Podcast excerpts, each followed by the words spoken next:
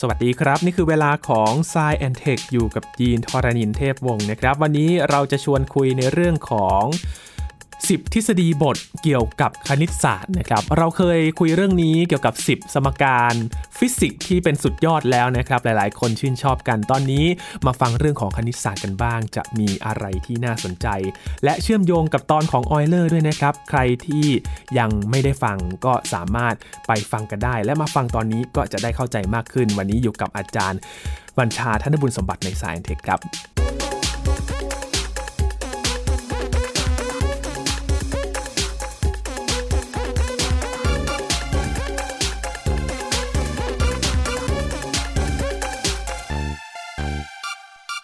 s c i e n Tech เราเคยคุยเรื่องเกี่ยวกับสุดยอดนักคณิตศาสตร์ ระดับโลกมากันหลายตอนนะครับ เราได้รู้จักหลาย ๆ ท่าน และก็เจาะลึกไปถึงออยเลอร์นะครับ ซึ่งเขาก็มีความสามารถสูงมาก ๆ เลยนะครับ แม้ว่าจะสูญเสียด้านการมองเห็นไป แต่ก็ไม่หยุดการคิด ก็ยังคิดค้นเรื่องราวคณิตศาสตร์มากมาย และวันนี้ครับ เราก็ยังมีเรื่องของออยเลอร์มาเชื่อมโยงกันด้วยนะครับ แต่วันนี้เราจะไปเจาะกับ 10 ทฤษฎีบทคณิตศาสตร์ครับที่น่าสนใจกันนะครับ ว่าจะมีเรื่องอะไรกันบ้าง จะคุ้นเคยคุณผู้ฟังหรือเปล่านะครับ วันนี้อยู่กับอาจารย์บัญชาธนบุญสมบัติแล้วอาจารย์จะมาเล่าให้ฟังครับ สวัสดีครับอาจารย์ครับ สวัสดีครับยีนครับ สวัสดีครับท่านผู้ฟังครับ เรื่องของตัวเลขเนี่ยมันซับซ้อนกว่าที่คิดนะครับอาจารย์ครับคณิตศาสตร์นี่เดี๋ยวเรามาดูกันนะครับว่า มีอะไรที่จะผุ ดขึ้นมาบ้างใน 10 อย่างนี้ ซึ่งคนที่เขารักคณิตศาสตร์ โดยการอ่านวารสารฉบับนี้เนี่ยนะครับเขาโหวตมานะครับนะหนึ่งถึงสิครับครับอันที่ 1 ก่อนเลยนะครับ อันดับหนึ่งที่โหวตกันมานี่นะครับโอ้อันนี้ไม่พลาดเลยของออยเลอร์เลยนะครับนะเป็นสมการสั้นๆออยเลอร์นะครับ e ยกกำลัง i คูณ pi แล้วก็ทั้งหมดเนี่ยเอามาบวก 1 เท่ากับ0นะครับนะตัวนี้เนี่ยมันมหัศจรรย์ตรงไหนมหัศจรรย์ตรงนี้ครับ ถ้ายังจำได้ตอนออยเลอร์นะครับถ้าฟังแล้วหรือว่าถ้าตอนนี้ฟังใหม่ก็อย่างนี้นะครับ คือตัวเลขทั้งหลายนะครับที่ปรากฏอยู่หรือสัญญาทั้งหลายที่ปรากฏอยู่ในสมการนี้นะครับ e ยกกำลัง i คูณ pi บวก1เท่ากับ0เนี่ยมันเป็นตัวพื้นฐานหมดเลยครับเช่น0อืมนะครับศูนย์หนึ่งเงี้ยนะครับหรือว่าค่าพายเงี้ยนะครับอืมค่าพายใครๆรู้จัก i คือ square root ลบหนึ่งครับนะครับได้สองของลบหนึ่งนะครับแล้วก็ e ค่า e นะครับเขาเรียกว่าเป็น Euler number นะครับนะปรากฏว่า ตัวสำคัญสำคัญในคณิตศาสตร์เนี่ยซึ่งมันปรากฏบ่อยๆ มากๆเนี่ยมาอยู่ในสมการนี้สั้นกระชับมากอืมแถมยัง operation หรือการกระทำเนี่ยก็มาอยู่ในนี้ เช่นมันบวกกันใช่ไหมมันครับบวกใช่ไหมเออมีการคูณด้วยอะ i ครับคูณกับ pi อยู่ มีการยกกำลังด้วย e ยกกำลัง i pi เนี่ยนี่แสดงว่ามันครอบคลุมหลายมิติมาก แถมยังเป็นตัวแทนนี่นะครับหนึ่งเนี่ยนะครับหนึ่งกับศูนย์เนี่ยเป็นตัวแทนของเลขคณิต arithmetic นะครับส่วน pi เนี่ยเป็นตัวแทนของเรขาคณิต เพราะเรขาคณิตมันเป็นวงกลมใช่ไหมครัวบงกลมใช่ไหมฮะแล้วก็ตัว e เนี่ยเป็นตัวแทนของคณิตศาสตร์วิเคราะห์ analysis แล้วก็ตัว i เนี่ยนะครับเป็นตัวแทนของพีชคณิต algebra ดังนั้นสมการนี้ของออยเลอร์เนี่ยนะครับจึงเป็นสมการที่เขาเรียกว่ามันสั้นกระชับ แต่ว่ามันมีความลุ่มลึกในแง่ที่ว่ามันครอบคลุมคณิตศาสตร์ได้อย่างมหาศาล ถึงขนาดที่ว่านักคณิตศาสตร์หลายคน แล้วก็บางคนเป็นนักปรัชญาเนี่ยบอกว่า เราพิสูจน์มันออกมาแล้ว แต่จริงๆแล้วเราไม่เข้าใจมันจริงๆหรอกว่ามันหมายความว่ายังไงอืมแบบเขาเข้าใจไปในทุกมิตินะ มันช่างมหัศจรรย์เหลือเกินที่มันมาเจอกันแบบนี้ ปกติแล้วไอ้ความงดงามเนี่ยมันมาพร้อมกับความเรียบง่ายครับคือมันจะสั้นๆ แค่นี้แหละ แต่ว่ามันกินความลึกซึ้งมากนะครับอืมดังนั้นตัวนี้มาอันดับหนึ่ง นะครับรวมความหลากหลายไว้เป็นหนึ่งเดียว ใช่ แล้วก็จะเล่าให้ฟังว่าอย่างนี้นะครับ ถ้าเกิดว่าบางคนบอกว่าโอ้นี่คุณมองในเฉพาะมุมของคณิตศาสตร์หรือเปล่าใช่ไหมบอกว่าไม่ใช่ครับ เมื่อปี 2004นี่นะครับวารสาร Physics World ครับเคยถามผู้อ่านเหมือนกันอ่าคือมันมีความสนุกอย่างคนยิงไทย PBS น่าทำกันนะ ว่า 10 ข่าวเด่นที่สุดในรอบสัปดาห์นี่คืออะไรอะไรทำนองนี้ใช่ไหมครับเขาถามผู้อ่านบอกว่าในบรรดาพวกสมการคณิตศาสตร์ หรือว่าไอ้อะไรต่างๆที่มันเกี่ยวข้องกับเรื่องทางฟิสิกส์เนี่ยนะครับฟิสิกส์คณิตศาสตร์เนี่ยนะครับอันนี้โดดเด่นมากๆ ปรากฏว่าสมการของออยเลอร์อันนี้อีกแล้ว แต่ว่าไปเท่ากับสมการของแม็กซ์เวลล์อืมอ่าคือ คะแนนเท่ากันพอดีเลยครับก็แสดงว่าแม้แต่มองมาจากทางฝั่งฟิสิกส์ ซึ่งสมการนี้อาจจะไม่ได้เกี่ยวข้องกับฟิสิกส์มาก ๆ ขนาดคณิตศาสตร์นี่นะครับ คนยังคิดถึงเลยอืมนะครับ คนคนที่รู้ฟิสิกส์ก็คิดถึงครับครับดังนั้นตัวนี้ก็ได้อันดับหนึ่งไปโดยปริยายครับ อย่างไม่มีข้อกังขานะครับนะอืมครับ ทีนี้ครับอันที่ 2 ก็ยังเป็นของออยเลอร์อยู่เหรอออยเลอร์นี่เราเคยคุยไปแล้วเนาะครับอันนี้เป็นเรื่องเกี่ยวกับรูปทรงนะครับนะรูปทรงเหลี่ยมๆยินครับผมเคยยกตัวอย่างไปว่าอ่ารูรูปรูปทรงอย่างลูกเต๋านะครัฮะบลูกบาศก์เนี่ยลูกเต๋าเนี่ยมี 6 หน้าใช่ไหมครับหกหน้านะครับถ้าใช้ตัวย่อมคือ F คือ face เนี่ยมีเท่ากับ6นะคฮะรับแล้วมันมีกี่มุมตัวมุมแหลมๆมันเนี่ยมีหมดแปดข้างบน 8 อ่าใช่บน 4 ล่าง 4 8 มุมนะฮะแล้วก็มันมีขอบ ขอบที่มันเชื่อมโยงระหว่างมุมก็ทั้งหมด 12 ถูกไหมครับบน 4 ล่าง 4 แล้วก็แนวตั้งเสาตั้งอีก 4 เป็น 12อืมถ้าเราเอา v คือจำนวนมุมนะครับลบด้วยขอบคือ h นะครับ e นะครับ แล้วก็บวกกับ f เนี่ยเท่ากับ 2 เสมออืมสำหรับรูปทรงเหลี่ยมๆแบบนี้ ไม่ว่าจะเป็นรูปพีระมิดอาจจะเป็นปริซึมนะครับฐานหกเหลี่ยมอะไรก็ตาม นี่เขาเรียกว่า Euler Formula for Polyhedra คือเป็นสูตรของ Euler สำหรับพวกทรงเหลี่ยมนะหลายหลายเหลี่ยม นะครับนะมาอันดับอืม2ซึ่งก็เป็นของ Euler อีกครับครับ ถัดมาที่อันที่ 3 ครับ อันที่ 3 อันนี้ฟังแล้วอาจจะเรียบง่ายหน่อยนะครับ ก่อนอื่นต้องรู้จักจำนวนเฉพาะก่อนจำนวนเฉพาะคืออะไรครับยินยินจำได้ไหมโอ้จำนอวย่านงอย่างที่สมมติว่าเอางี้ ผมยกตัวอย่างนี้ก็ได้ อย่างสมมติว่าเราบอกว่าเลข4เลข4เนี่ยเท่ากับ2คูณครับ2อย่างนี้ไม่ใช่จำนวนเฉพาะอืมเลข6ก็เท่า2คูณ3ไม่ใช่ครับจำนวนเฉพาะ แต่ถ้ายกตัวอย่างเช่นเลข2เลข2มันเท่ากับ2คูณ1ก็จริง แต่ว่ามันคือ2กับตัวมันเอง อย่างนี้จำนวนเฉพาะนะครับ เลข3ก็เหมือนกันครับจำนวนเฉพาะคือจำนวนที่ตัวหารของมันตัวหารมันได้แล้วแล้วไม่มีเศษเนี่ยคือมีแค่ 2 ตัวคือ 1 กับตัวมันเองเท่านั้นเออนะอย่าง5เนี่ยจำนวนเฉพาะครับ10 ก็ไม่ใช่ 10 ก็2คูณ5อืม ทฤษฎีบทนี้เขาเรียบง่ายเหมือนกัน ทฤษฎีบทนี้เนี่ยมีมาประมาณ 2,000 ปีนะครับยินโอ้บอกว่าจำนวนเฉพาะนะครับหรือ prime number เนี่ยนะครับมีนับเป็นอนันต์นะครับอืมีนับเป็นอนันต์แล้วคนพิสูจน์เนี่ยนะครับก็คือเรียกว่าเป็นโอ้โหบิดา ไม่แน่ใจว่าเป็นบิดาเรขาคณิตเปล่า แต่ว่าถ้าพูดถึงเรขาคณิตในยุคสมัยก่อนหรือตอนยุคกำเนิดมา คนที่เขียนตำรามาแล้วก็โด่งดังมากคือยูคลิดอ่า ยูคลิดพิสูจน์เรื่องนี้มาตั้งแต่ 300 ปีก่อนคริสต์ศักราชแล้วครับคือกว่า 2,300 ปีโดยประมาณมาแล้วนะครับพิสูจน์ได้ว่ามีจำนวนเฉพาะเนี่ยนับเป็นอนันต์นะครับนะมันโดยสรุปทฤษฎีบทที่ 3 ก็คือว่ามีจำนวนเฉพาะเนี่ยนับเป็นอนันต์อืมนะครับโอ้เก่าแก่ด้วยนะเก่าแก่ด้วยเก่าแก่ด้วยนะครับไม่จำเป็นต้องไฮเทคอะไรแต่ว่า เรื่องทฤษฎีจำนวนเนี่ยนะครับเป็นอะไรที่ปัจจุบันก็ยังยังศึกษากันอยู่ แต่ว่าศึกษาลงไปลึกมากๆแล้วครับแต่ว่าทฤษฎีบทนี้นี่เก่าแก่มากขนาดนั้นนะครับครับ มาดูอันที่ 4 กันครับอาจารย์อันที่4เนี่ยนะครับเขาบอกว่าตัวเรียกว่ารูปทรงหลายเหลี่ยมเนี่ยที่มันปกติเนี่ยมีได้แค่ 5 แบบเท่านั้น ต้องเข้าใจอย่างนี้ก่อนครับยินคืออย่างนี้ยังไงครับลองลองคิดถึงเอารูปเรียบง่ายที่สุดก่อนกลับไปที่เดิมเลย ลูกเต๋าลูกบาศก์แต่ละหน้ามันคือจัตุรัสถูกไหมครับแล้วก็แต่ละหน้ามันเนี่ยนะครับขนาดเท่าๆกัน ถูกไหมครับอืมมันไม่มีลูกเต๋าไหนแบบว่าหน้าหนึ่งเล็กหน้าหนึ่งใหญ่เบี้ยวไม่ได้ลูกเต๋าไม่มีนะใช่ไหมฮะเท่ากันหมดเลยนะครับนะ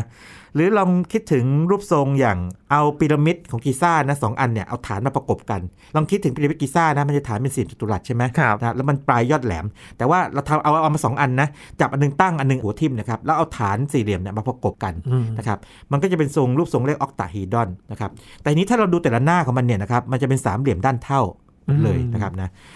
รูปทรง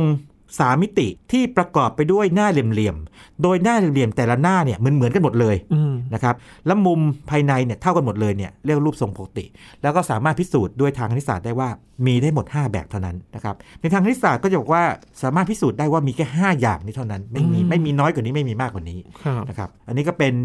หนึ่งในทฤษฎีบททางโทโปโลจีคณิตศาสตร์ที่ลึกซึ้งพื้นฐานเลยของเขานะครับว่า มันทรงพลังมากเห็นว่าเวลาพวกที่ชอบคณิตศาสตร์มากๆเนี่ยเขาไม่ได้ชอบอะไรที่มันซับซ้อนมากๆฟังไม่ครับรู้เรื่มัอนงนะดูแบบเขาคิดเรียบง่าย แต่มันดูแล้วลึกซึ้ง เห็นภาพเข้าใจง่าย เห็นภาพออกมาได้นะครับยินคโอ้ครับครับมาถึงอันดับที่ 5 แล้วครับอาจารย์ อันดับที่ห้านี่กลับมาออยเลอร์อีกครั้งหนึ่ง มาออยเลอร์เห็นว่าออยเลอร์นี่ติด top หนึ่งสองแล้วก็ห้าครับนะครับยิน คืองี้ในยุคของออยเลอร์เนี่ยนะครับที่ศตวรรษที่ประมาณสักสักสองร้อยปีก่อนเนี่ยนะครับนะ เขาสนใจหลายเรื่องเลยนะครับ ทั้ง analysis ทั้งการวิเคราะห์ต่างๆ แต่อย่างหนึ่งที่เขาสนใจมากคือพวกอนุกรมอนันต์มาบวกกันเป็นอนันต์เลยครับอันนี้จะซับซ้อนนิดหนึ่งคือ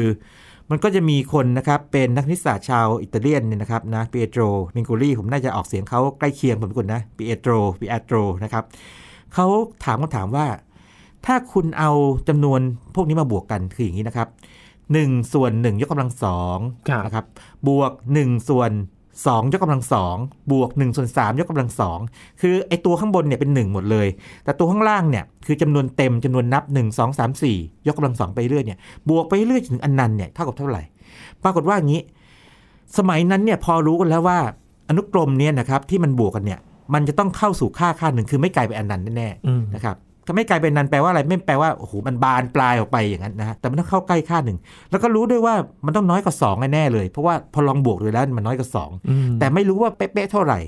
ทีนี้สิ่งที่เกิดขึ้นคืออย่างนี้ครับนักคณิตศาสตร์เก่งๆเลยนี่นะครับจำนวนมหาศาลเลยผมลองไปค้นดูนะครับอย่างคำถามแรกที่เขาถามมานี่นะครับที่เปโตรเขาถามมาเนี่ยถามในปีคศ 1644 พอมาถึงปี 1655 คืออีกประมาณ 10 กว่าปีผ่านมาเนี่ยครับวอลลิสซึ่งก็เก่งนะครับคนนี้ เขาคำนวณออกมา เขาก็คำนวณตรงๆมานะครับบอกว่าผมสามารถคำนวณได้ถึงทศนิยมอันดับที่ 3 3 ตัว แต่ว่าไม่รู้ค่าเป๊ะ แต่ว่าออกมาได้สามตัว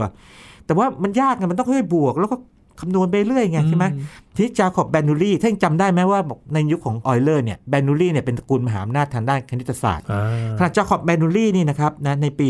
1689นี่นะครับเขาก็คำนวณมาได้เหมือนกัน แต่เพินแต่เขารู้ว่าอย่างนี้มันน้อยกว่า2อย่างที่ผมบอกไปแล้ว รู้แค่นั้นนะครับแล้วก็บอกช่วยด้วยช่วย ช่วยหน่อย SOS ล่ะใช่ SOS หน่อยเพราะว่าไม่ไหวแล้วแล้วขนาดเรียกว่าลูกหลานกันนะโจฮันนะครับกับแดเนียลแบนูรี่นะครับสามารถคำนวณได้ใกล้เคียงขึ้นอีก บอกว่ามันมีค่าประมาณประมาณนะครับ8ส่วน5มอะไรอย่างนี้นะครับคือค่าจริงๆของมันเนี่ยนะครับมัน 2 กว่ากว่าๆใช่ไหมไอ้ยมันมันน้อยกว่า2ใช่ไหมมัน 1.644 ครับ แต่ว่าโจฮันกับแดเนียลแบนูรี่เนี่ยได้8ส่วน5 นะครับได้8ส่วน5ก็ยังคือมันไม่ค่าเป๊ะๆไงอืมนะครับแล้วก็เออนักนิสัยคนหนึงชื่อโกบาชออกมาบอกว่าโอ้คนนี้เก่งนะ คนนี้บอกว่ามันต้องอยู่ระหว่าง 41ส่วน35 คือ 1.64อืมกับ5ส่วน3คือ 1.666 ไม่รู้จบ คืออยู่ระหว่าง 1.64 กับ 1.6666 ไม่รู้จบ เพราะว่าค่าจริงมัน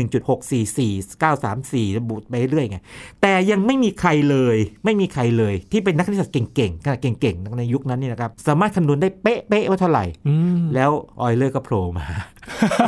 เหมือนอัศวินขี่แมวขาวไหมใช่ ออยเลอร์ใช้วิธีที่ต้องเรียกว่าอินโนเวทีฟและพิสดารมาก แล้วก็ได้คำตอบที่ถูกต้องคือคำตอบน่าแปลกใจด้วย เพราะว่า มันเท่ากับพายยกกำลังสองส่วนหกคืออนุกรมที่มันดูไม่เกี่ยวกับวงกลมอะไรเลยเนี่ยนะครับยีลองคิดดูนะครับ เศษหนึ่งส่วนหนึ่งกำลังสองบวกเศษหนึ่งส่วนสองกำลังสองบวกหนึ่งส่วนสามกำลังสองบวกหนึ่งส่วนสี่กำลังสองบวกหนึ่งส่วนห้ากำลังสองไปเรื่อยเนี่ยฟังดูแล้วไม่เห็นเกี่ยวกับวงกลมเลยใช่ไหมนั่นสิครับไม่อาจารย์ไม่ไม่มีอะไรวงกลมเลยไม่แบบว่าวงกลมวงหนึ่งมีนู่นมีนี่ไม่เกี่ยวอะไรเลยเนี่ยทั้งหมดเนี่ยพอรวมกันไปถึงอันนันต์เนี่ยมันเท่ากับเป๊ะๆนะพายค่าพาย ยกกำลังสองส่วนหกเป๊ะๆ ออกมา แต่ทีนี้วิธีของออยเลอร์เนี่ยเป็นวิธีพิสดารคือเขาคล้ายๆคล้ายๆนะคล้ายๆว่าจับแพะชนแกะอืมแต่เป็นการจับแพะชนแกะแบบเรียกว่ามันเหมือนกับเป็น intuition คือมันผุดออกมาจากใจเขาอะอืมเอามาแล้วมันถูก แล้วก็คนก็อาจจะบอกว่า โอ้โห สุดยอดมาก ได้มาค่าเป๊ะออยเลอร์จึงมีชื่อเสียงโด่งดังนับแต่ เสนอคำตอบนี้ออกมาอืมเพราะว่าคิดดูคนดังๆ ทั้งหมดไม่มีใครทำได้ออยเลอครัร์บทำได้ แต่วิธีไม่เป๊ะไงแต่ออยเลอร์ก็ไม่ยอมแพ้ เพราะว่าพออีกประมาณ 6 ปีถัดมาออยเลอร์เสนอไอ้คำตอบแรกนะครับในปีคศ1735ครับอันนี้โอ้โหหลังจากที่คนแรกเขาเสนอคำถามมาต้องร่วมประมาณสัก 90 ปีเนี่ย80 90 ปีครับนานขนาดนั้นเลยนะครับ แต่ว่าพออีกประมาณ 6 ปีถัดมาคือ1741เนี่ยออยเลอร์ก็เสนอวิธีพิสูจน์ที่แม่นยำ นะครับแล้วพออีก 11 ปีถัดจากนั้นอีก 1755 ออยเลอร์ก็เสนออีกวิธีหนึ่งโอ้ที่แม่นยำอีก คือนักคิดไงคิดไปเรื่อยๆคิดไปเรื่อยแต่ว่าทั้งนี้ไม่ใช่ยกย่องออยเลอร์คนเดียวครับหลังจากออยเลอร์พิสูจน์ไอ้พายเท่ากับพายกำลังสองส่วนหกได้แล้วเนี่ยก็มีคนอื่นคิดวิธีอื่นได้อีกเหมือนกันอ่าคล้ายๆมันเป็นแนวทางครับแต่ว่าถ้าถามว่าใครเป็นคนแรกก็จะตอบว่าออยเลอร์อืมนะครับแล้วก็คิดมาได้วิธีเดียวเปล่าไม่ใช่สามวิธีอย่างน้อย คำตอบเปลี่ยนชีวิตไม่ของไม่เขาเลยๆไม่ธรรมดาแล้วก็ทำให้ดังไปเลย เพราะตอนนั้นตอนที่คิดได้เนี่ยอายุเพิ่งจะ 28 ปีเองนะครับอืมโอ้เท่ายินตอนนี้เลยครับอาจารย์ ครับ อันยินก็ดังครับแหมพอดแคสต์พอดแคสต์ครับ โอ้โหห้าอันดับแรกเนี่ยออยเลอร์เอาไปแล้วสามนะครับอาจารย์ครับมาทีนี้เรามาครึ่งทางกันแล้วครับ อันดับที่หกครับอาจารย์ อันดับที่ 6 เนี่ยฟังดูแล้วจะแปลกๆที่หนึ่งนะครับยิน สมมติอย่างนี้นะครับยินเราเอากระดาษ A4 มาสองแผ่นนะครับครับนะกระดาษ A4 มาสองแผ่นนะสองแผ่นจับมันวางทาบกันอยู่นะครับทีนี้ทีนี้เราเราเอาใหม่ เราดึงสองแผ่นนี้ออกมาแยกห่างกัน แล้วเราตีตารางมันเหมือนกันเลย เราตีตารางเหมือนเหมือนกระดาษกราฟอะนึกกระดาษกราฟออกไหมเท่ากันทั้งสองแผ่นมันอ่ามันมันจะเป็นช่องช่องๆใช่ไหมครับอ่าช่องช่องๆแล้วมันจะมันจะมีรายละเอียดทั้งช่องช่องๆอยู่เหมือนกันทั้งสองแผ่นเลยมีกระดาษครับกราฟสองแผ่นเลย เราเอาวางทาบกันเพราะถ้าเราวางทาบกันได้จริงเนี่ยนะครับ ไอ้เส้นกราฟทั้งหลายก็จะวางทาบกันด้วยถูกไหมถ้าเราตีเส้นเหมือนกันมันก็จะเป๊ะถูกเหมือนกันอ่าทีนี้ให้ทำแบบนี้นะครับจินตนาการว่าอย่างนี้ เราวางแผ่นแผ่นที่หนึ่งนะครับไว้บนโต๊ะนะครับ แผ่นที่สองเราวางไว้เป็นแผ่นที่หนึ่งนะครับแล้วทีนี้ขยำแผ่นข้างบน ขยำแผ่นที่สองขยำยังไงก็ได้ ขยำขยำแต่ว่าพอขยำเสร็จแล้วนี่นะครับขยำเสร็จแล้วเนี่ยให้ไอ้ไอ้ก้อนที่ถูกขยำเนี่ยนะครับกระดาษที่ขยำเนี่ยมันอยู่ภายในขอบเขตของแผ่นที่หนึ่งนึกภาพไหมขยำออกไป สิ่งที่นักคณิตศาสตร์พบคืออะไรรู้ไหมครับยินเขาบอกว่า ไม่ว่าคุณจะขยำมันอีท่าไหน แต่ต้องไม่ฉีกนะ ขยำอีท่าไหนเนี่ย มันจะมีอย่างน้อยหนึ่งจุดเสมอ ที่จุดเดิมเนี่ย มันอยู่ตรงไหนเนี่ย มันจะตรงกับจุดเดิมอยู่ตรงนั้น สมมติว่าอย่างนี้ เดิมทีเนี่ยมันเคยเป็นแผ่นกระดาษ A4 มีเส้นตารางอยู่ครับสมมติว่าเส้นตารางที่แนวดิ่งที่ 7 ตัดกับเส้นตารางแนวดิ่งที่4สมมตินะครับมันก็เป็นจุดจุดๆหนึ่งใช่ไหมครับนะครับปรากฏว่าขยำไปขยำมาไอ้จุด หลังจากขยำเนี่ยไอ้จุดนี้ยังอยู่ที่เดิม ทีนี้สมมติว่าเราขยำใหม่ มันจะมีจุดใหม่อยู่ที่เดิมนึกภาพออกไหมอ้าวทฤษฎีบทนี้มันเลยน่าทึ่งตรงที่ว่าเฮ้ยอะไรกันนี่ ขนาดขยำไม่รู้ขยำแบบอีท่าไหนเนี่ยนะครับมันควรจะเบี้ยวสิอ่ามันควรจะเบี้ยวสิแต่ปรากฏว่ามันจะมีจุดตรึง จุดตรึงเรียก fixed point จุดจุดหนึ่งเสมอ ทีนี้ประเด็นมันอยู่ตรงนี้ครับยิน ทฤษฎีบทนี้ตอนนี้เรากำลังเล่นกับกระดาษ 2 มิติอยู่ถูกไหมครับครับ กระดาษที่มันมีความกว้างความยาว ไม่ว่ามันจะกี่มิติอืม จะหนึ่งมิติสมมติเป็นเส้นนะครับ แล้วแมปมันออกมา จะเป็น2มิติเป็นกระดาษ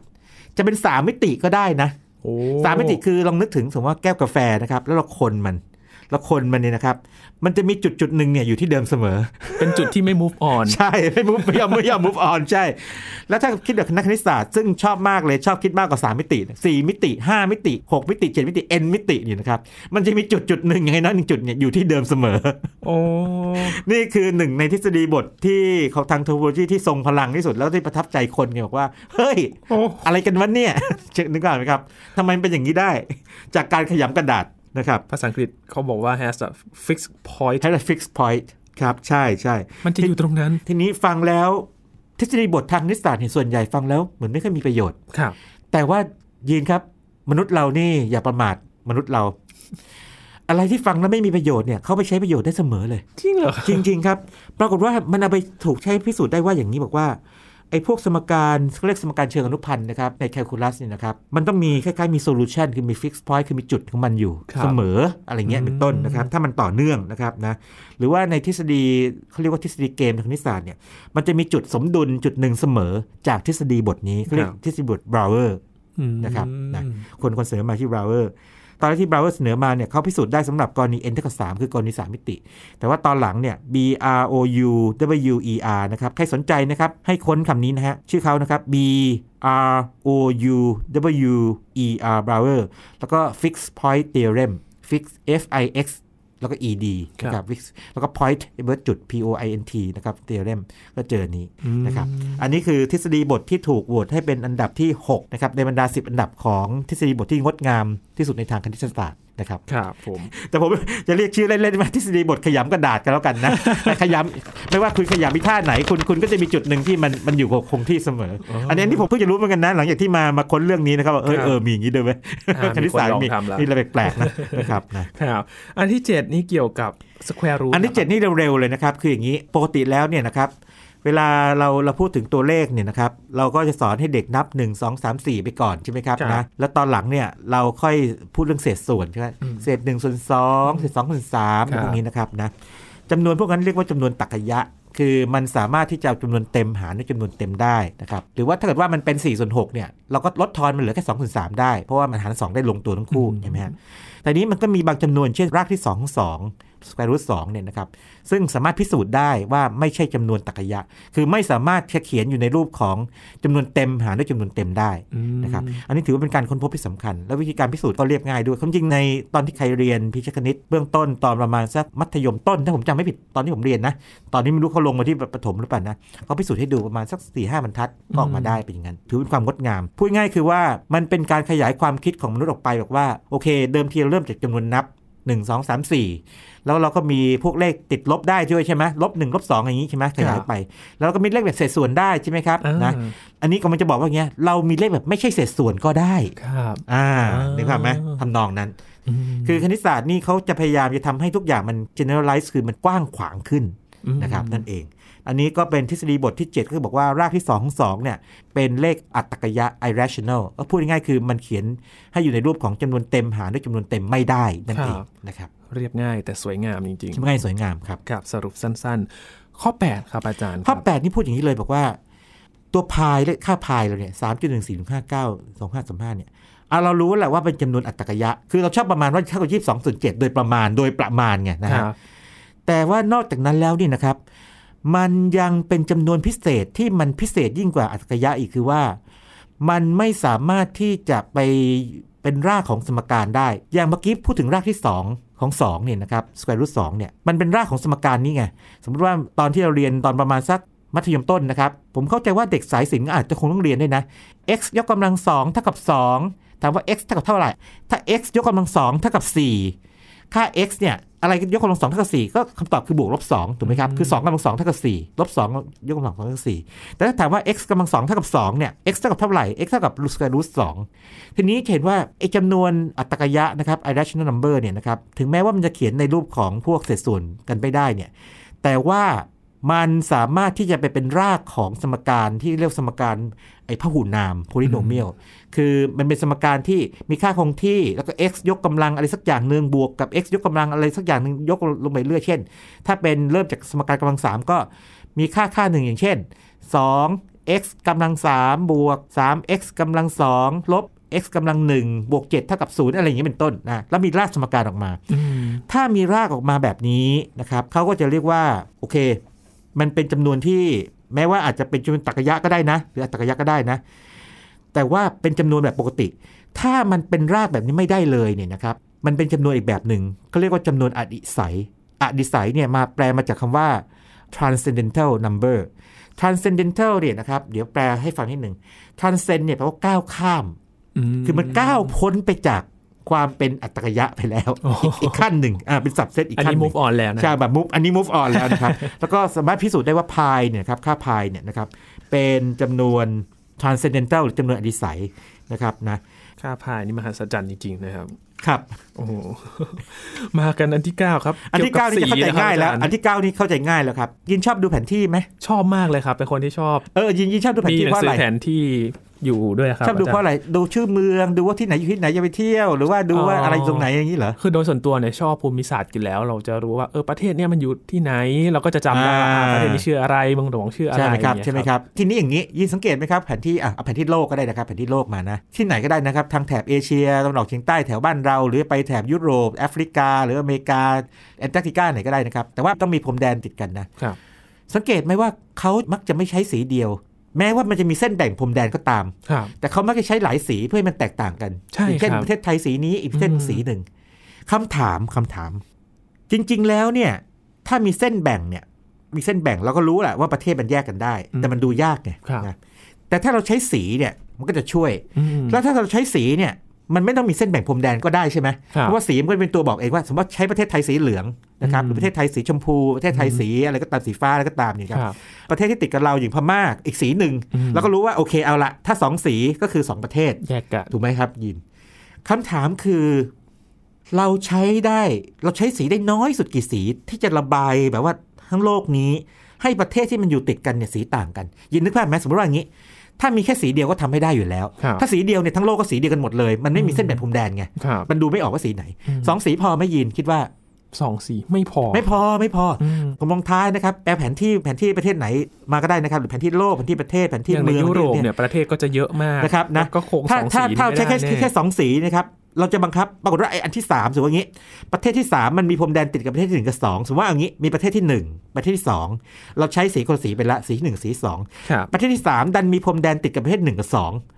มมันก็จะซ้ำสีมันก็ชนกันอยู่มันก็ดีชนกันใช่ไหมอะครับอย่างน้อยสามละแต่ปรากฏว่าเอาเข้าจริงแล้วเนี่ยสามก็ไม่พอครับยินสามก็ไม่พอสามก็ไม่พอ นักคณิตศาสตร์พบว่าต้องใช้สี่